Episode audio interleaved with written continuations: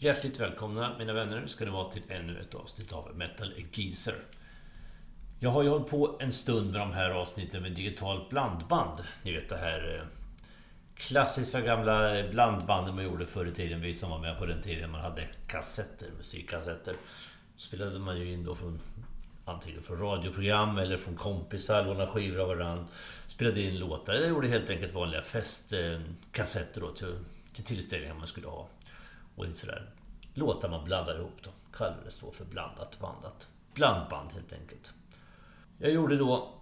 Startade upp med digitalt blandband för, eh, för ett tag sedan och gjorde då årtionde i taget. Och började med 70-tal, 80, 90 och tidigt 2000-tal och har nu kommit fram till åren 2010 till 2019. Och det här avsnittet kommer att luta sig väldigt tungt kan säga direkt mot de nyare banden som har kommit fram under 2000-talets första år. Det är inte så att de här gamla banden på något vis var inaktiva. Eh, många av dem höll på. Många av dem gjorde helt okej okay plattor. Bra plattor i vissa fall också. Men det är verkligen så att det nästan exploderade under de här åren med, med nya band. Som jag verkligen vill uppmärksamma och band som vi lyssnar på väldigt mycket här hemma, Helena och jag. Det har betytt väldigt mycket för, för oss den här musiken också. Och det är, även om de gamla banden alltid har den här platsen i hjärtat då. Så kanske de inte finns jättemycket med här. Utan det är många nya band som är med av de här 20 låtarna som du har valt ut. Det är 20 stycken i varje av de här avsnitten. Jag vet att de här avsnitten är ganska uppskattade. Så jag hoppas att även att det här blir det. Även om det lutar åt mycket av de nyare banden. Och många av de här går dessutom. De befinner sig också i de hårdare registren, ska jag säga.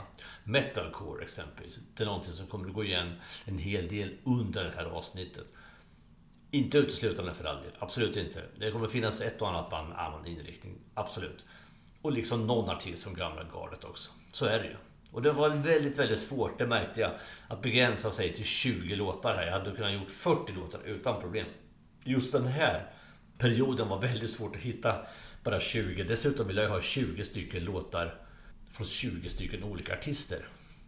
Och det var otroligt svårt. Så jag fick verkligen så att säga kill my darlings. Det är sånt där uttryck man har som författare använder sig av också. Och journalister och, och annat. Då, att man får välja bort sånt man kanske ty egentligen tycker är bra. Men, men det får liksom inte plats. Och det, det är lite så jag har fått göra här då.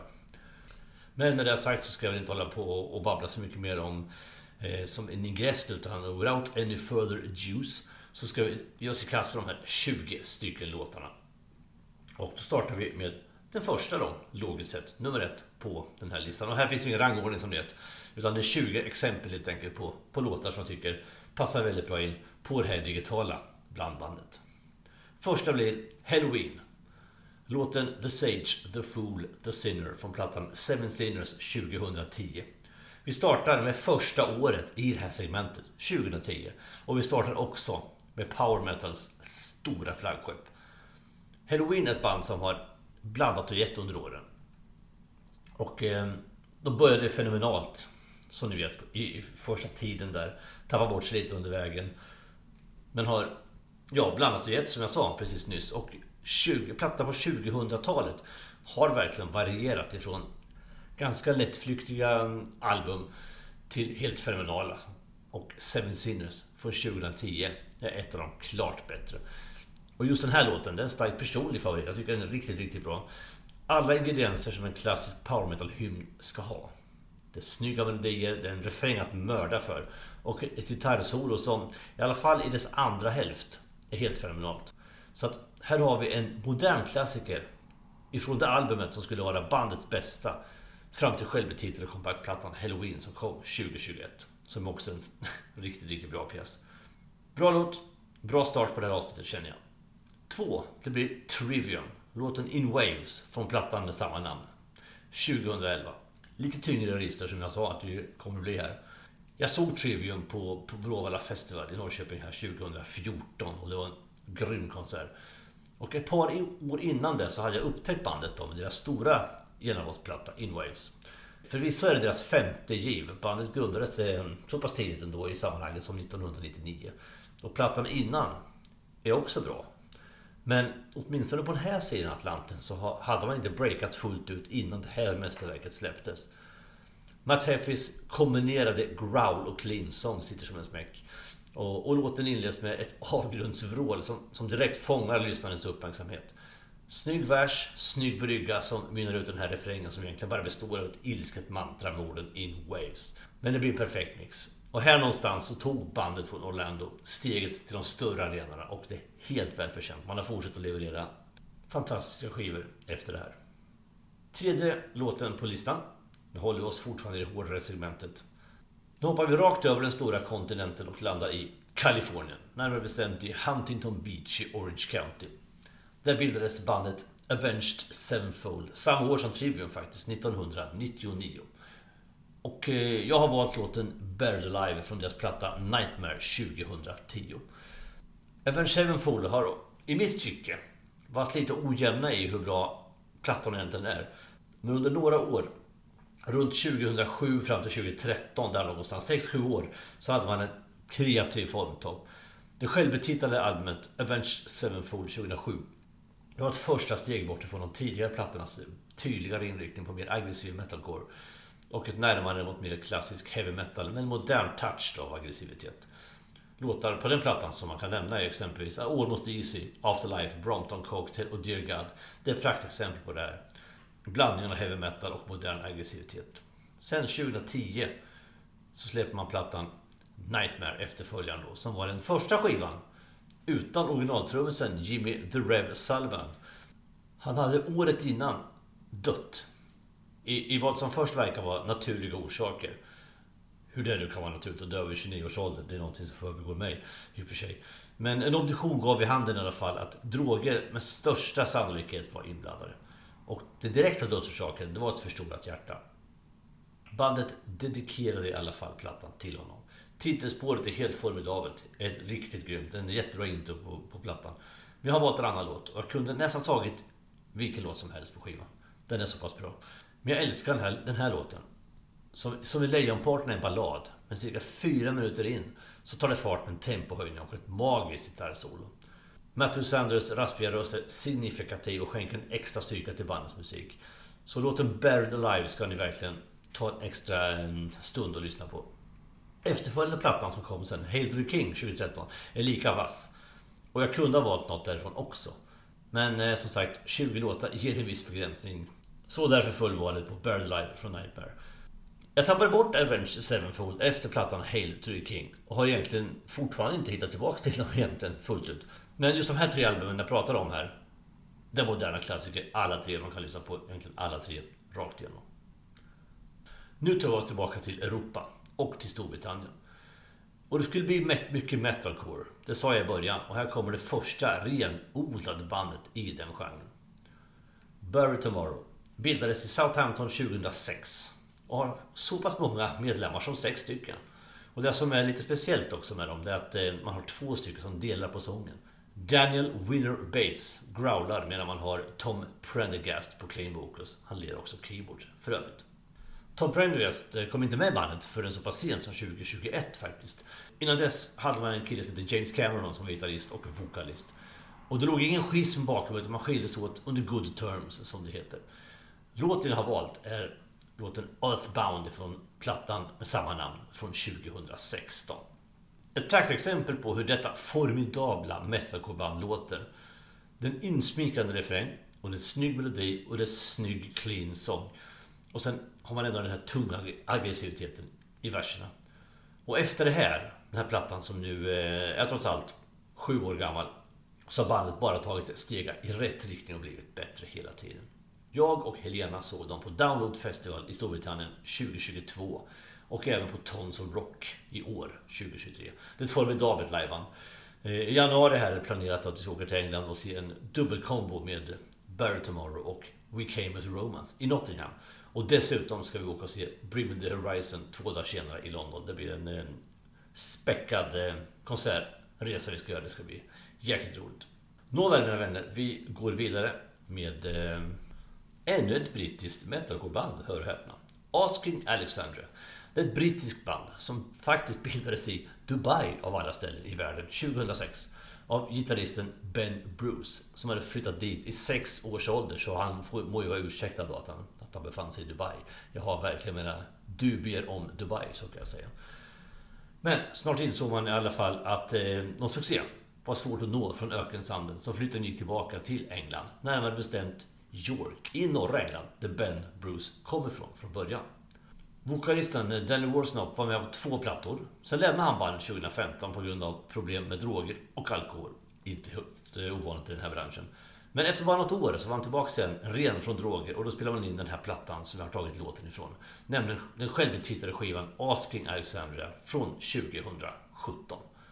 Bandet spelar en tilltalande melodisk metalcore och Warsnops ljusa stämma är väldigt signifikativ för deras sound. Och låten Alone in a Room som jag tagit från plattan den eh, visar tydligt hur bandets ljudbild ser ut. Den smittande refräng, den är lätt att sjunga med i. Och melodi som är så jäkla svår att få ur skallen. Vissa hardcore-fans av genren metalcore kan, kan tycka att Asking Alessandria är lite väl mainstream. Men eh, jag finner de här, deras musik oerhört tilltalande och då inte minst den här låten. Jag och Helena såg de här på Download Festival i år, 2023. Men de hade problem med tekniken. Det hände någonting så de, de kom inte ut på scenen förrän ungefär, ja... Deras set kapades ungefär med, med halva tiden. Så det blev lite en konstig stämning på, det, på den här spelningen. De gjorde verkligen vad de kunde när de väl kom in, men det blev lite märkligt då. han spelade i kanske typ dryga 20 minuter bara. Men ett par veckor senare sen på Tons Rock i Oslo som vi också var och tittade på, jag och Helena. Där, där tog de en gruvlig revansch och eh, de var verkligen... Man märkte att de var så lyckliga över att de fick eh, göra den här spelningen och att de blev så otroligt väl mottagna av publiken i, i Norge. Det var riktigt, riktigt häftigt. Asking Alessandria i alla fall. Ett band ni kan lyssna på. Otroligt mycket bra låtar har de gjort och väldigt mycket bra skivor. Ett bra band och eh, får ni chans att se dem live så kan ni heller inte missa det. Ja, tänker vän av ordning hörn. Var är alla gamla band då? Ja, här kommer faktiskt ett. Tyska titanerna Accept. De fick ju en remarkabel nytändning. Med nye vokalisten Mark Tornillo. Plattan Blood of the Nation 2010 var bästa skivan på många år. Och sen har man bara blivit bättre och bättre. 2017 då kom plattan Rise of Chaos. Det har valde mellan två låtar. Jag visste inte riktigt vilka jag skulle välja. Jag kunde valt låten Cool Aid som handlar om eh, pastorn Jim Jones och hans eh, People's Temple som han drev eh, ner i en by som han döpt till Jonestown. I Guyana i Sydamerika. Allt slutade som bekant i en tragedi med ett massjälvmord där över 900 personer drack en blandning av en sötdryck, Flavor Aid och ett antal gifter i, till exempel cyanid. Väldigt bra låt med ett starkt tema givetvis. Jag har dock valt en annan låt. No Regrets. En klassisk heavy metal-rökare med bra driv, snygga slingor, en bra refräng. Det här som det ska vara i en klassisk heavy metal-låt. Och sen ett snyggt gitarrsolo som Wolf Hoffman är mästare på. Det här är en låt som är lika lätt att älska som den är svår att få ur huvudet. Och det tyder på tidlös klass, verkligen. Och Accept har ju gått från klarhet till klarhet, inte minst sista 10-15 åren. Och eh, Accept tillsammans med Saxon, kanske det band som tydligast för, förvaltar det här klassiska soundet från 80-talets heavy metal. Och båda banden gör det ju galant. Förra sommaren så såg jag och Helena Accept på Tons Rock i Oslo och nu i somras så såg vi Saxon på Jailbreak Festival i Danmark. Och båda två är fortfarande en fröjd att bevittnas. Vitala, pigga, sevärda och eh, mycket, mycket bra liveband bägge två. Och med det sagt så går vi vidare. Nu blir det lite svenskt på listan. Titanerna In Flames, som vi faktiskt har grundat en hel genre inom hårdrocken. Tillsammans med At the Gates och Dark Tranquility skapade man The Gothenburg Death Metal på, på 90-talet. Kvar av grundarna i In Flames är nu Andy Fridén på sång och Björn Charlotte på gitarr. Och bandet här har också varierat sitt sound mellan skivorna. Och själv är jag bitvis lite kluven till deras diskografi. De har en väldigt hög status hos mig, verkligen. Men vissa skivor är i mitt tycke ointressanta. Medan de plattor som är bra, de är alltid från riktigt bra till fantastiska. Själv upptäckte jag dem med, med plattan Clayman 2000 och sen har jag följt dem sedan dess. Och ett flertal livegig har, har det också blivit. Och nu senast på Tons och Rock i somras där jag och Helena var. Men vad har jag valt då? Jo, jag har valt plattan Songs from a Playground Fading. En av de absoluta favoritplattorna. Och låten When a Dead Ship Dwells. Ett av de starkaste spåren på skivan. Släpps som en andra singel efter den lite mer insmickrande men väldigt bra också då, Deliverance. Så är den här låten en mäktig, tungt rullande pjäs som fångar lyssnaren med sitt majestätiska sound och insmickrande melodi. Det här, det är In Flames som bäst. Och när de är bra, då är de som sagt i den yppersta världseliten. Med nästa låt så håller vi oss också kvar i Sverige. Och också i Göteborg. 2001 grundades bandet Avatar. Man lirar som bekant också melodisk death metal. Men man har en groove, twist och lite bombastiska inslag sådär. Som man kryddar anrättningen rätt med. Och plattan som jag valt då, eh, Feathers and Flesh. Den kom 2016 och är ett konceptalbum. lite, det är lite udda så här tema då. Det handlar om en uggla som hatar dagsljus och han lyckas förmå alla andra djur att enas i en rörelse som ska förhindra att solen någonsin går upp igen. Som sagt, lite udda tema men det är jäkligt bra musik. Och det jag gillar med Avatar är också deras förmåga att blanda in lite insmickrande musikaliska stycken som nästan är lite popskal. Eller vad man ska säga. Det är jättesvårt att hitta exakt vad jag ska ta för genreinriktning på dem. Men de gör det väldigt, väldigt förtjänstfullt i låten Death I'm Buried In från senaste plattan. Och de gör det minst lika bra i den här låten som jag har valt. The Eagle Has Landed. Det blir galet häftigt det här mixen de har och ger Avatar det här unika soundet som är närmast oemotståndligt. Och eh, när Johannes Weckerström, sångaren då, som för övrigt alternerar growl med clean på ett förtjänstfullt sätt. När han sjunger refrängen som inleds med Ladies and gentlemen, your hero has returned again. I takt med en liten här baktaktskomponerade musiken, då är det svårt att inte lyckas med. The Eagle som han sjunger om i den här låten, det är antagonisten till The Owl på den här konceptplattan. Och eh, The Eagle mår bäst i gryningen när solen kommer fram. Ja, det är lite så här skruvat tema men musiken är skitbra. Jag och Helena har sett Avatar två gånger. I somras på Downloads Festival i England, Tons of Rock i Norge. Och den här, deras cirkusinspirerade show som de har ger ännu en dimension till, till det här fantastiska bandet som går från klarhet till klarhet hela tiden. Avatar har ju spelat in en låt tillsammans med Lizzie Hale ifrån Hailstorm. Låten Violence No Matter What som återfinns på deras senaste platta Dance Devil Dance. Och när man på Tons of Rock i somras bjöd upp Lizzie Hale på scen för Hailstorm var också spela på samma festival. Så var Johannes Eckerström euforisk och lyckad. Det var, det var verkligen så här. Nästan som att han bjöd upp sin idol på scenen. Han var, han var, han var liksom verkligen så här. Lizzie Hale, här är hon liksom. Applåd för Lizzie Hale. Det var verkligen så här. Han var eh, så lycklig att, ha, att få dela scen med Lizzie Hale. Det var så uppenbart. Så steget från Avatar till Headstorm är inte så långt som det kan tyckas. Uppenbarligen eh, musiken är ganska... Det skiljer sig en hel del intressant. Men jag har i alla fall valt Hailstorm som nästa artist och låten Here's to Us som är nästa på, på listan här. Den utgiven 2012 som singel ifrån plattan The Strange Case of. Och låten är en av de mer klassiska med bandet. Den kanske inte är helt typisk i soundet med bandets övriga låtar.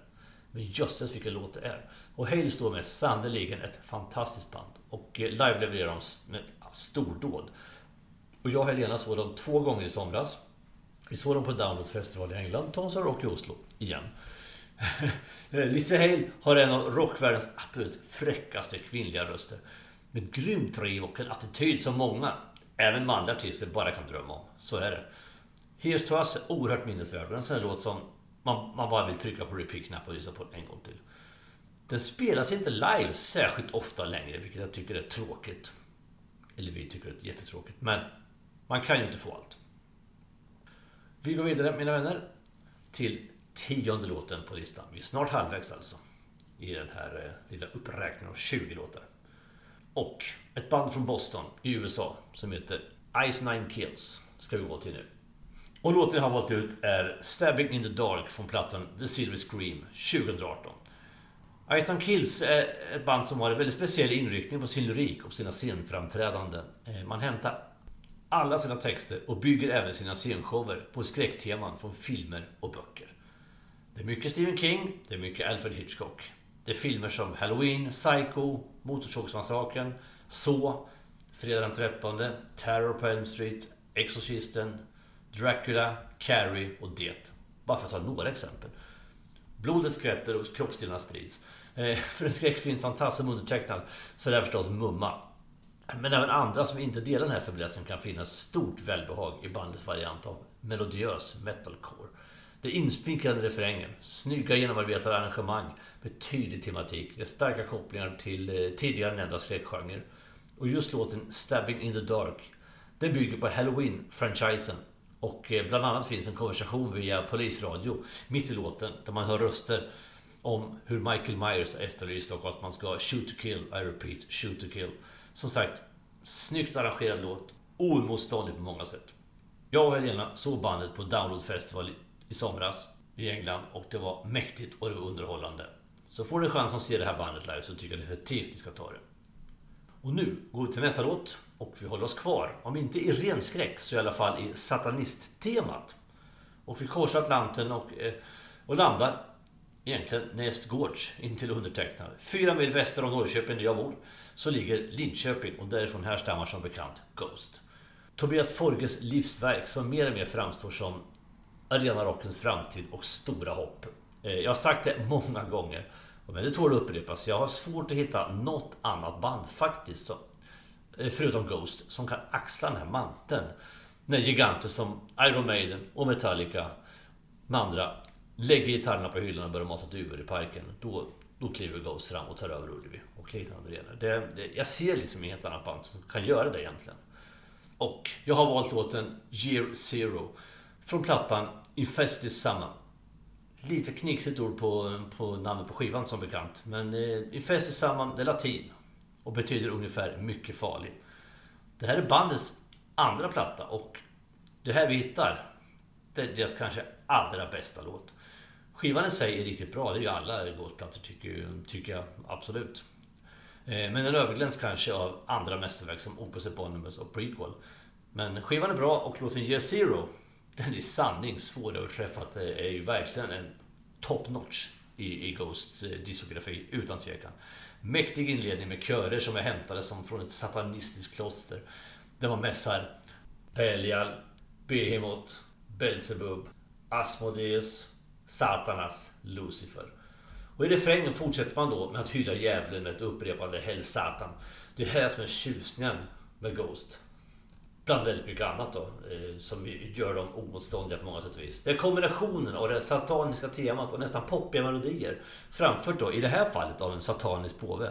Ja, det är helt briljant. Det är fullständigt briljant. Utan tvekan. Och live är låten numera en av koncernens höjdpunkter, vilket jag och Helena kan intyga efter att ha sett bandet flera gånger de senaste åren. Själv såg jag dem första gången 2013 på Brålafestivalen här i Norrköping. Och de var bra även då, men då var de nya i sin karriär, egentligen bara släppt Opus Eponymous och Infestisam var, var liksom i, i loopen då, på väg. Men de var hyfsat okända. De hade gjort sitt namn i USA men var hyfsat okända här. Men med åren har de ju tagit åtskilliga kliv och nu är de ju en fullfjädrad institution med ett världsherravälde. Och konserterna som vi har sett på senaste åren eh, på Avicii Arena i Stockholm förra året och sen på Download Festival i somras och Tons of Rock i somras visar verkligen att nu, nu är man liksom nu är man på plats. Nu är man redo för de riktigt, riktigt stora arenorna utan tvekan. Snygg homogen scenshow och kryddat då med en större diskografi, mer låtar att välja på och allting blir egentligen ja, det är som dukat för att det här bandet ska ta över världsherraväldet inom kort. Då går vi vidare till nästa eh, låt på listan och nu är vi tvärtkast musikaliskt. Eh, vi tar oss till Storbritannien och lite Extreme Power Metal. Dragon Force från världens coolaste stad London vrider upp tempot på en redan snabb variant av hårdrock och levererar sin musik i överljudsfart. Jag har valt eh, låten Ashes of the Dawn från den rakt igenom homogena plattan Reaching Into Infinity från 2017. Denna bandets absoluta juveler. Det går bitvis så snabbt så att jag begriper inte hur sångaren Mark Hudson hinner med och få fram alla ord. Eller hur trummisen G. Anzalone undviker en total krampkollaps i armar och ben. Och lika så är det lika fascinerande att studera hur de flinka herrarna Herman Lee och Sam Topman, hur flinka de är på gitarr. Hur jävla fort det går. Men snabbhet är ju en sak. Det är inte bara det. Men eh, när man dessutom skapar så pass medryckande musik då är det svårt att värja sig. Det finns inte jättemånga power metal-band ifrån Storbritannien. Det finns några stycken. Exempelvis ett band som heter Dragonfly, också ifrån London. Men Tyskland, Italien, Sverige och Finland har betydligt fler. Men kvalitet slår ju kvantitet som bekant. Och eh, Dragon Force är idel ädel power metal-adel. Och ett band som inte bara är det där bandet med låten från Guitar Hero som alla vill spela. Ja, ja, jag pratar förstås om Through the Fire and Flames, givetvis. Nej, Dragon Force har så mycket mer att erbjuda. Så att eh, det tycker jag... Man ska se förbi den låten och ta, ta del av deras diskografi. I övrigt, och där upptäcker man mycket, mycket bra låtar. Vi har biljett till en konsert med Dragon Force i Göteborg här i februari nästa år och det ser fram emot väldigt, väldigt mycket. De är inte jätteofta i Sverige.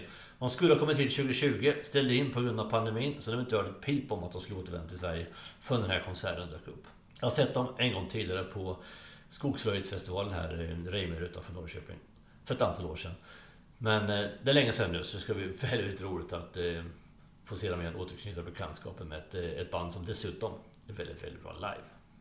Då går vi vidare till nästa låt, men vi håller oss kvar i Storbritannien. Men vi byter genre till någonting som det finns betydligt fler akter av i det här landet, nämligen metalcore.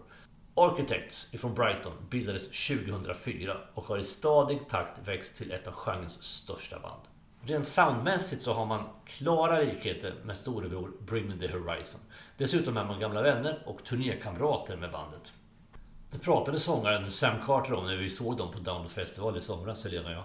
För då spelade Architects eh, på stora scenen och ett par timmar senare skulle Bring Me The Horizon headlina på samma scen.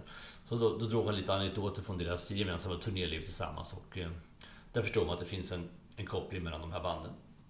Men vi pratar alltså om oerhört tilltalande melodisk metalcore som dock har den här klassiska tyngden och ilskan som förväntas inom genren.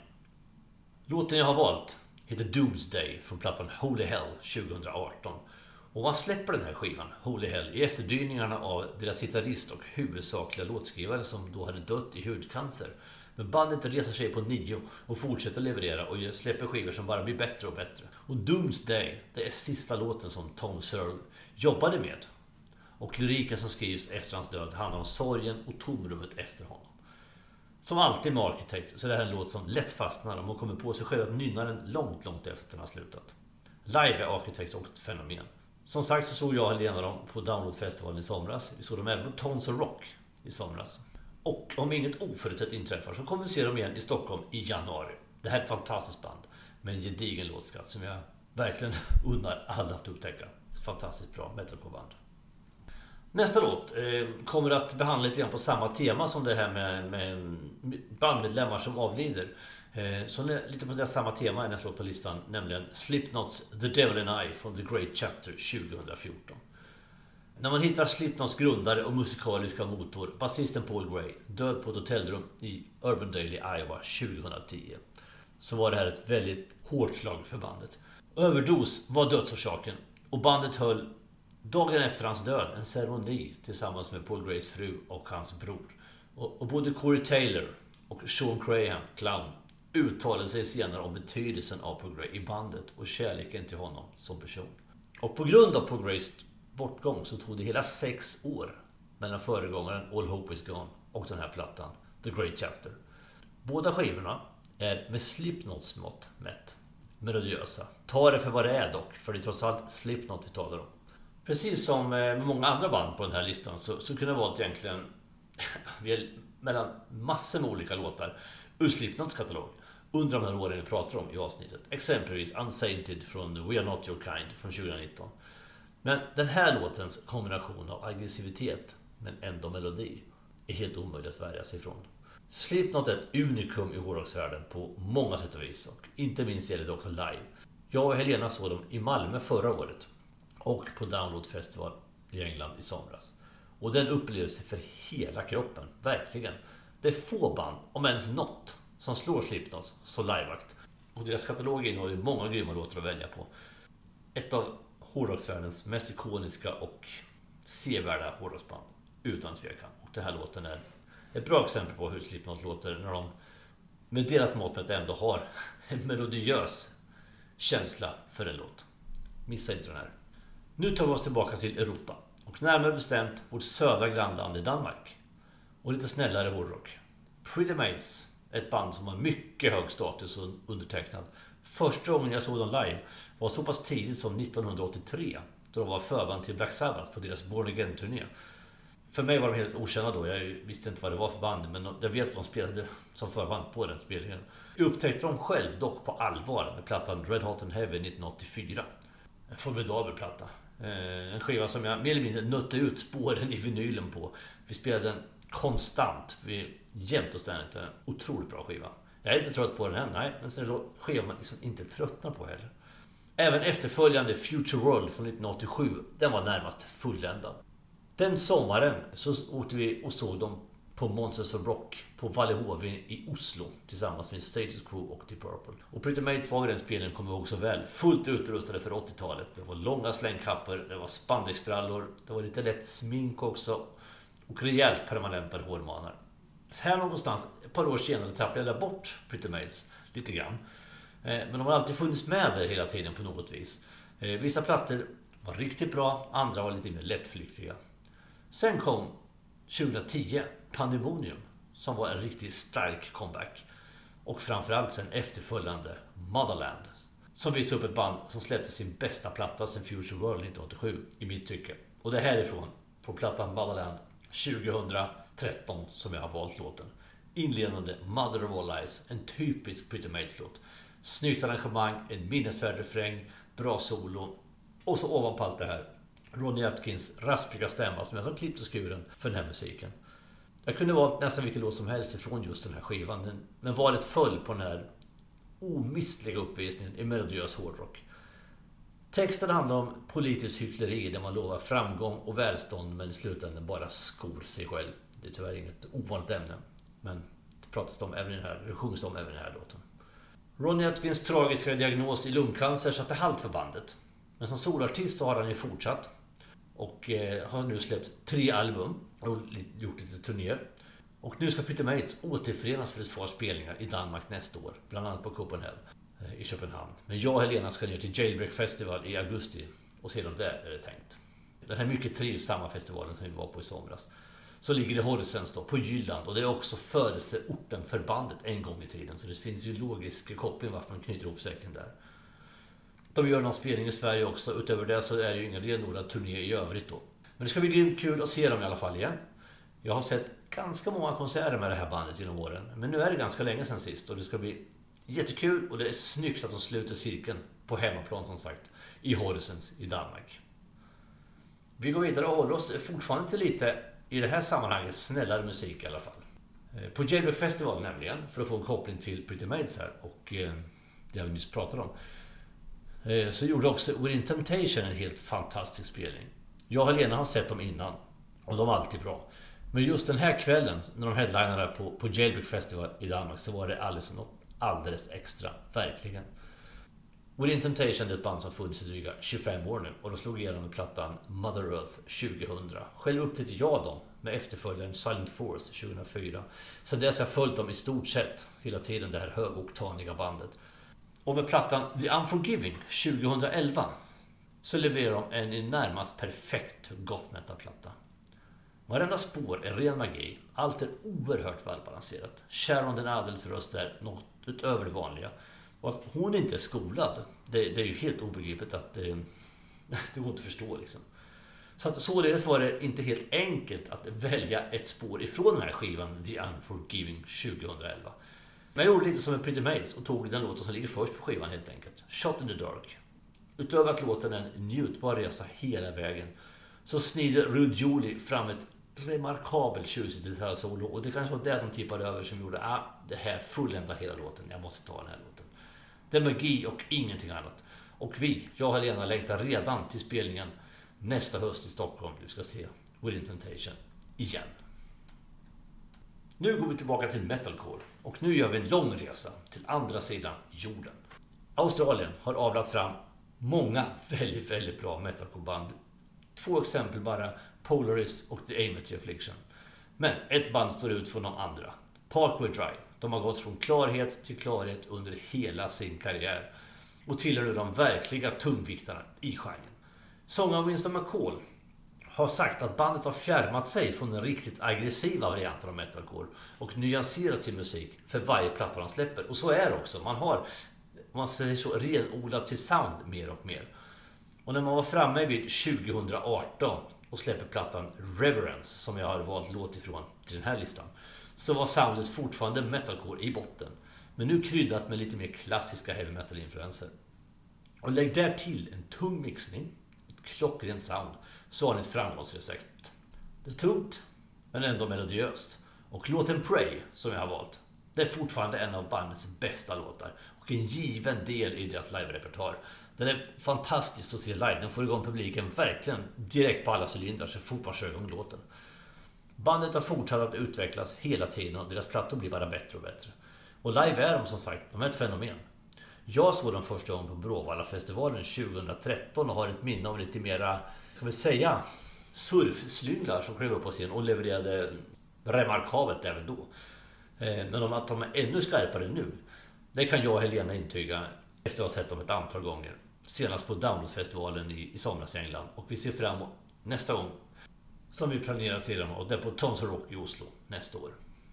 Ja, då går vi vidare till nästa låt och eh, med tanke på att det var eh, Parkway Drive nyss så kanske inte helt oväntat vilket band jag kommer att komma till nu. Ett annat band som också går från klarhet till klarhet. Nämligen Arch Enemy. Varje skiva är ett steg i rätt riktning. Hela tiden. Och Will to Power från 2017. På den plattan är egentligen allting en njutning att avlyssna.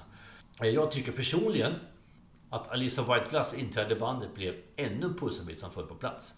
Andra Gossows betydelse ska verkligen inte förringas. De plattor hon är med på är formidabla de också. Hon var också fantastisk som frontfigur på scen. Men Alissa är bandet med ytterligare ett steg till perfektion för det här bandet. Som är min och Helenas favoriter i genren modern metal. Låten jag valt ifrån skivan Winter Power det är e- The Eagle Flies Alone. Den har ett skönt gung, en fenomenal melodi, snygga solon och en genomtänkt text. Men även här, jag kunde egentligen valt vilken låt som helst på den här rakt igenom perfekta plattan. Låten som sådan är inte helt typisk för Arch Enemy då tempot är något neddraget och melodin är mer tydligt framträdande.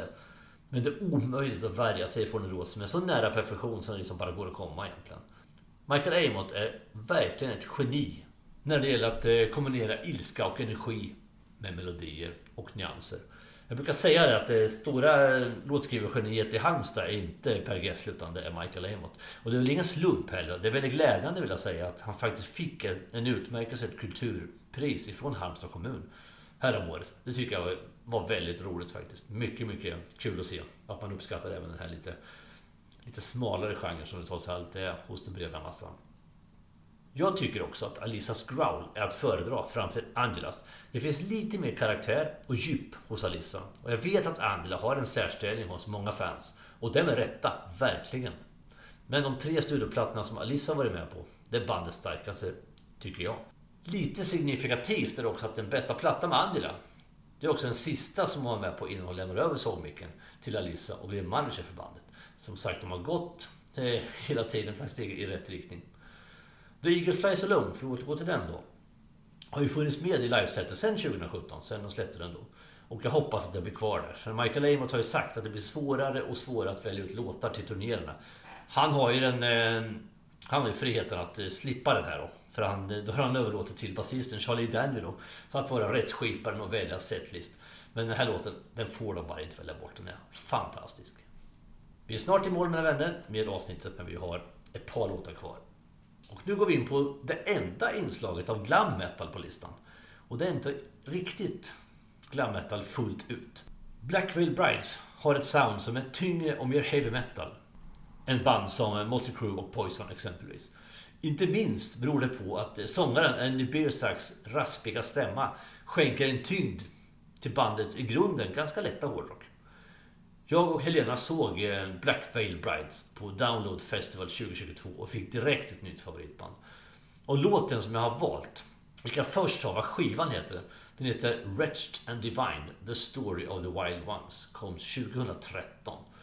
Och låten jag har valt är In the End. Det är bandets magnum opus och största hit. Den är verkligen värd att få avsluta spelningarna på det sättet som bandet gör. Den ligger sist på det, i deras setlist. Och plattan som låten är hämtad från är ett konceptalbum.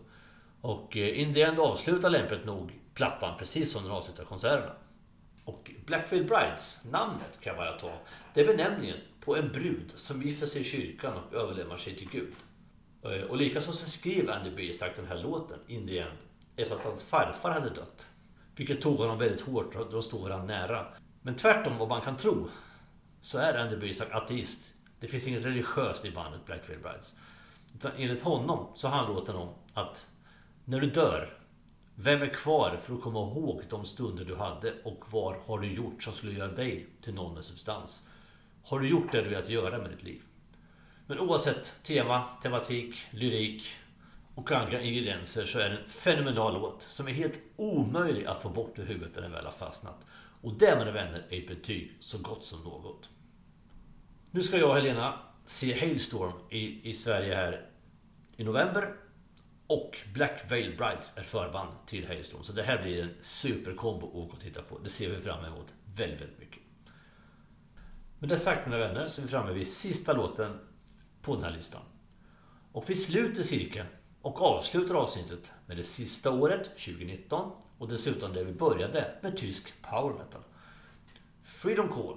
Det är ett band som är närmast att betrakta som happy metal. Det säger de ju själva också. De kallar också sin musik för happy metal. Det är så listbejakande och det är så positivt i deras sound.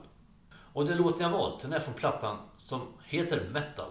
Fast med punkter emellan, lite grann som W.A.S.P. då. Hade punkter och så kan man tolka det hur man vill. Men den heter Metal i alla fall. Kom 2019.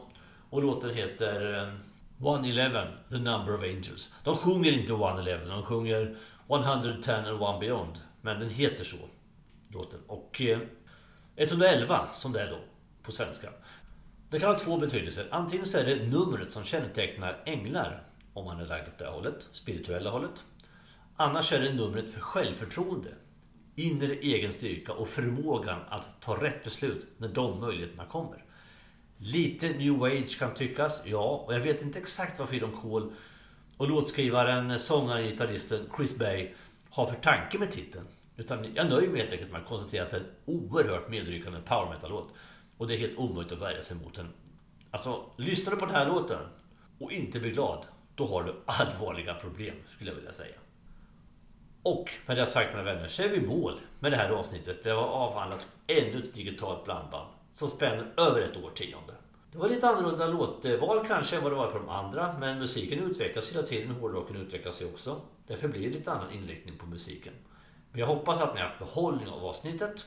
Och vi hörs snart igen mina vänner med ännu ett avsnitt som jag som vanligt inte vet vad det kommer att handla om här och nu. Det vet jag förhoppningsvis bättre där och då. Men fram tills vi hörs igen så gör vi som vi alltid gör. Vi fortsätter stava med det hårda alfabetet.